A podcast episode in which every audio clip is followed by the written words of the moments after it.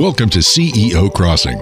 Owning a business is hard, especially when you are crossing over from one challenge only to be met with another. CEO Crossing is your source for inspiration, education, and reformation. It's where CEOs tell their stories, drop their knowledge, and help you succeed by showing you how to avoid their previous mistakes or take lessons they've already learned to help you accelerate your growth and success. Do you have a thirst for knowledge? Join us as host Paul Kirch helps you cross over by bringing you powerful insights and dynamic expert guests. And don't forget to jump in and join our social learning network by visiting ceocrossing.org. ceocrossing.org. And simply apply for membership today. Now, let's welcome the host of CEO Crossing, Paul Kirch. Paul Kirch.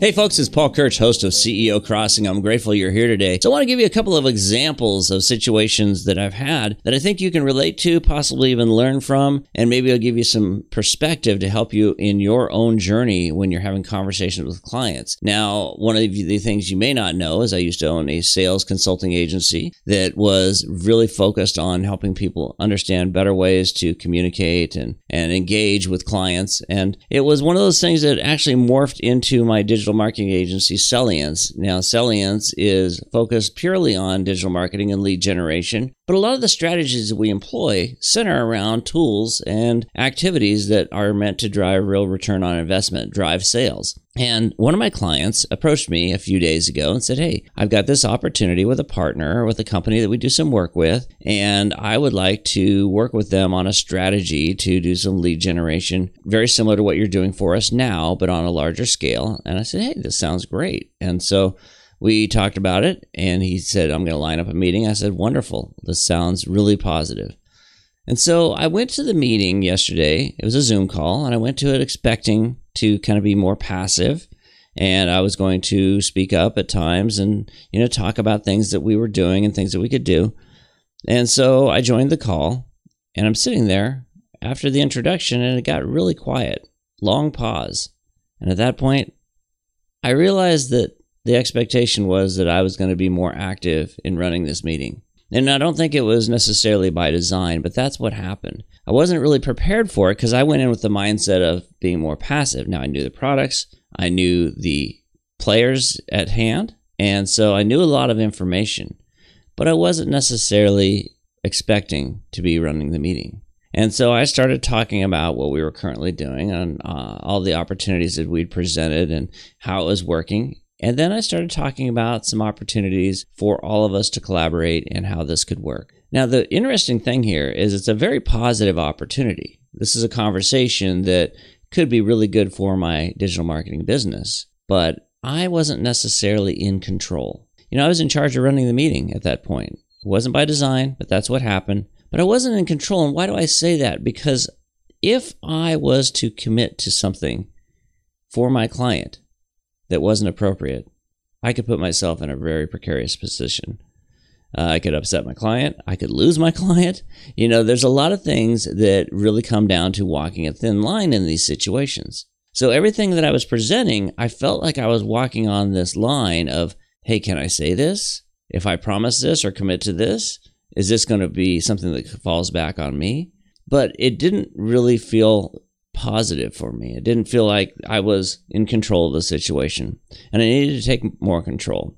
So I started talking about the ways that we could do this for them, but I also was bold at times where I would throw out some ideas that were maybe outside of the box. They were maybe a bigger commitment, but I also knew there were things that my client would really be comfortable with. And in the end, I think I managed it well. The meeting went extremely well. At the, po- at the end, there was some really positive next steps, an opportunity for a proposal. So the meeting was truly a success. But it became a success because I wasn't in control for the longest time because of my mindset. But then I finally said, you know what? I need to take control or this meeting is not going to go where it needs to go. I'm going to be very passive. I'm going to be weak in my response. I'm not going to commit to things that we need to do. So I really focused on doing what was best for my client and best for the situation. And so in the end, what we came up with was a very positive result. And now I encourage you in situations where you get thrown into a meeting where maybe you're not necessarily in control. Is there a way you can take control without overstepping your bounds. You know, that is a fine line. I wasn't necessarily in a position where I could commit to things that my client wasn't going to feel comfortable with. I wasn't able to commit to financial opportunities. That was something that he had to do. But I was able to control things within my means, and that's what it comes down to is taking control when you have the opportunity. Now, I've been in control before and it's gone poorly because I lost control. I'm going to give an example of that. I remember I was standing in the parking lot of my client in Los Angeles, California. I'm out, out in their parking lot with my manager who had traveled with me on this trip.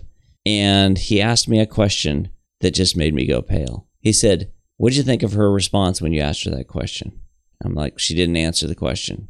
He goes, Oh, Paul, she answered the question you were just talking over the top of her. My face went pale because I didn't really realize I'd done this. Now, let me step back and tell you the situation. See, I had a client that had a very large contract with one of our competitors, and I knew the competitor was falling short, and I knew that we could take that business away, but I had to understand where they were doing some of this work out of, and I needed to understand some details. So I had strategized, I came up with the questions, I came up with how I was going to position it in the meeting and what I was going to do to get that information. And then I was going to come back with a rebuttal and figure out a best way that we could take that business away. It seemed like a sound idea. So I traveled out to California. I was actually living in Washington at the time. I guess I traveled down to California and went to the meeting. My boss was in town with me. And so we're sitting there. The opportunity comes up, the perfect moment. I nailed it. I threw out the question, stopped her in her tracks, and I was super stoked that this was working out exactly as I'd planned.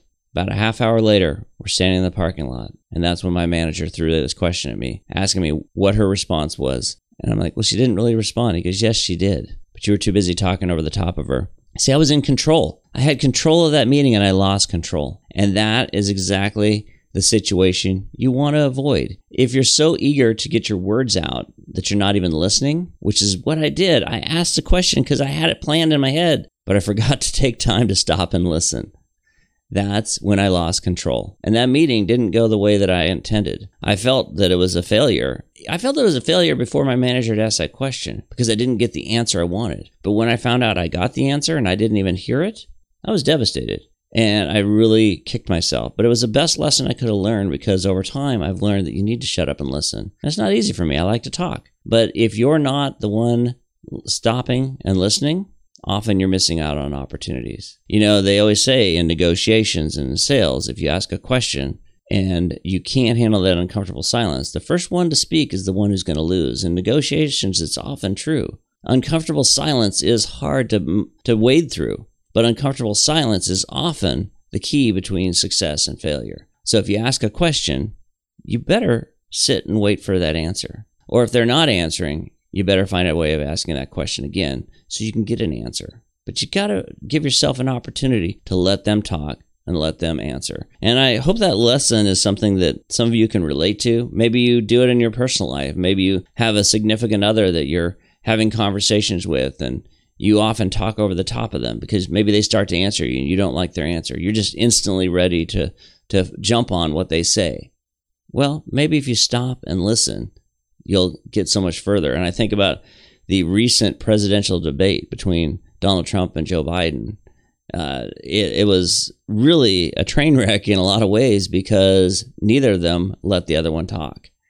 And the people watching it are the ones who ultimately lost. And I think that's the takeaway from this situation is if you have an uncomfortable silence situation and you get so uncomfortable that you answer first or you interject or you start talking again, you missed a golden opportunity. And I and I think that that is one of the best lessons I ever learned in my career. And it was one that really kind of transformed the way that I actually see business. Because, like I said, I do like to talk and I do find myself really hating uncomfortable silence, but I've learned to embrace it. And when I was teaching sales and I was coaching sales, that was one of the things I really instilled upon my team ask a question and sit and wait. And we would do role playing. Oh my gosh, it was so great because that uncomfortable silence will kill you. But it is one of the best lessons you can learn. So, those two examples one where I was not in control, but I ended up taking control.